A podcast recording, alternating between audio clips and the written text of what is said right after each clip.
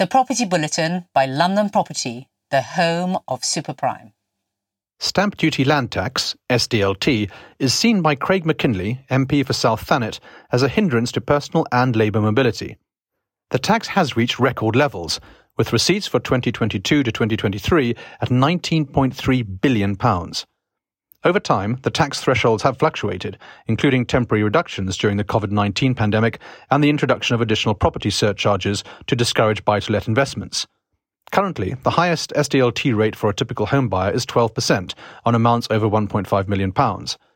The Treasury seems content with these rates due to restrictions on housing supply and asset price inflation, driven by long term low interest rates. However, Mackinlay questions the fairness of the tax system, particularly in regions with higher property prices, such as the Southeast, where moving into a similarly sized property incurs significantly higher tax costs. This disparity penalizes individuals based on their birthplace or work location and can deter people from making necessary relocations. The burden of SDLT becomes apparent when considering the costs associated with moving to a new job.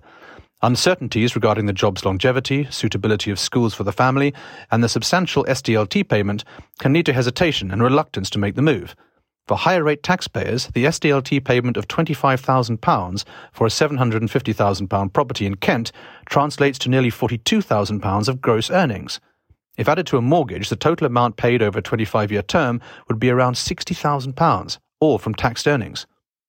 Mackinlay also highlights the impact on older individuals who are left in larger properties after their families have moved out.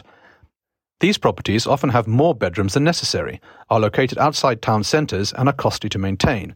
Coupled with high council tax assessments, the prospect of incurring SDLT when downsizing discourages many from taking the necessary step. Mackinlay suggests that if there is relief for first time buyers, there should also be relief for last move buyers. Additionally, the families moving into these properties would contribute to SDLT under the current regime and generate taxable revenues and VAT through refurbishments and home improvements. The MP points out that the unintended consequences of tax policies and their negative impact on desired outcomes, he questions whether SDLT should apply to residential property at all and highlights the challenges posed by current capital gains tax rules, which discourage the sale of second homes. A potential 28% capital gains tax and a further 40% inheritance tax on the remaining proceeds discourage the liberation of many potential homes. Mackinlay suggests that a more favourable capital gains tax structure would not incur a cost to the Treasury, as stagnant properties generate no tax revenue. In conclusion, Mackinlay emphasizes the need to address the shortage of houses through positive tax incentives, rather than relying on temporary solutions that do not effectively address the housing crisis. Mandarin Oriental's upcoming luxury hotel in London South Bank, Mandarin Oriental Bankside, will not only offer a world class hotel experience, but also feature 70 branded residences. Set to open in 2028 as part of the Bankside Yards development, these residences will provide an exclusive living experience in the heart of one of London's most vibrant areas. The branded residences at Mandarin Oriental Bankside will grant residents access to the renowned services and amenities of Mandarin Oriental Hotel Group.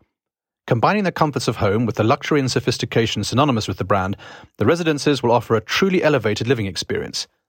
Designed to cater to the discerning needs of residents, the branded residences will feature a range of amenities. A dedicated Sky Lobby Lounge will serve as a private retreat where residents can relax and socialize. A private roof garden will provide a tranquil outdoor space with stunning views of the city. The residences will also include convenient parking facilities, ensuring residents have easy access to their vehicles. By choosing to live in these branded residences, residents will have the unique opportunity to immerse themselves in the vibrant Bankside Yards development – they will be able to enjoy the proximity to world class cultural institutions, top tier businesses, and a diverse community. The residences will be an integral part of the larger mixed use development, which aims to create a dynamic and sustainable urban environment. With Mandarin Oriental's reputation for providing exceptional service and unparalleled luxury, the branded residences at Mandarin Oriental Bankside are set to become a coveted address in London. Offering a combination of elegance, convenience, and world class amenities, these residences will provide an exceptional living experience in one of the most exciting neighbourhoods in the city. HSBC's recent announcement of leaving its headquarters in Canary Wharf has raised concerns about the district's future. However, the owners of Canary Wharf, the Canary Wharf Group, are implementing a new strategy to reinvigorate the area. They aim to transform it into a vibrant live, work, play destination, appealing to a broader range of industries beyond banking. Efforts to diversify the district are starting to show promising results. The presence of residents has increased, with people enjoying the district's amenities, such as waterside walks, outdoor cinemas, and swimming in the waterways. Life science startups and healthcare companies have also moved in, and weekend foot traffic at the Canary Wharf rail station has nearly doubled compared to pre pandemic levels. The Canary Wharf Group plans to enhance the district by adding residences, developing life sciences labs, and hosting cultural activities. They are capitalising on the undersupply of housing in London by constructing a 23 acre housing district near the skyscrapers. This mixed use approach, along with attracting life sciences and healthcare businesses, is seen as a strategy to counterbalance the impact of remote work on office occupancy. While some firms, including HSBC and Clifford Chance, have chosen to relocate from Canary Wharf, analysts believe that other companies in different sectors will eventually replace them. The iconic HSBC Tower and the prestige associated with the district are expected to continue attracting businesses. The Canary Wharf Group faces challenges due to the distressed market and debt refinancing, but it maintains a strong financial position with substantial assets. Its long term vision to create a thriving live work play environment, coupled with improved transportation connections through the Elizabeth line, has helped bolster foot traffic in the area. While there is still room for improvement and some Londoners remain hesitant to spend more time in Canary Wharf, the district's transformation is gradually taking shape. With the implementation of its new strategy, Canary Wharf aims to establish itself as a leading centre for life sciences and a desirable destination for both residents and businesses. According to Savills, the prime property market in London has shown remarkable resilience in the second quarter of the year. While prime London property prices have slipped by 1% over the past year, the market has remained relatively stable due to the presence of cash buyers and a price sensitive environment. In contrast, regional prime properties in the UK experienced a 3.5% annual price fall, reflecting a refocus of demand back to the capital. Savills highlights that high value properties in central London, where buyers rely less on debt to make purchases, have experienced the least downward pressure on prices over the past year. However, areas with a higher proportion of younger home buyers and investors, such as Clerkenwell, Shoreditch, and Victoria Park, have been more price sensitive compared to more established markets like Mayfair, Westminster, and Marylebone. A closer look at the prime central London market reveals that houses saw a 0.2% decrease over the quarter and a 0.7% decline over the past year. Apartments remained flat in the second quarter, but experienced a 1.1% drop over the past 12 months. At the top end of the London market, international buyers have been relatively slow to return, influenced by factors such as the appreciation of sterling against the dollar, macroeconomic pressures, and increased transparency around overseas ownership.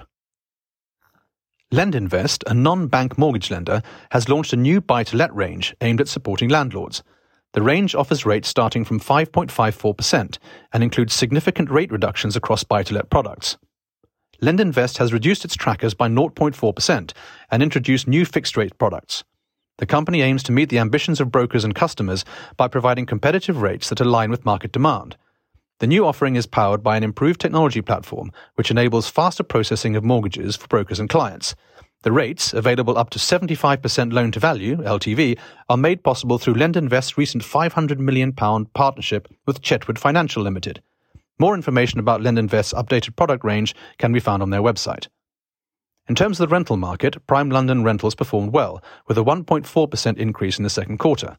Annual rental growth, which peaked at nearly 14% in September, now stands at an average of 6.7%.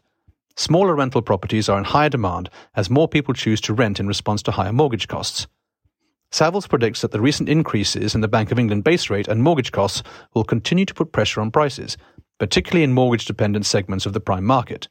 Despite this, macroeconomic uncertainty is expected to delay a recovery in prices until there is a meaningful decline in inflation and the prospect of gradually decreasing interest rates. Subscribe to our newsletter to receive our weekly bulletins and stay ahead of what's shaping the super prime property market.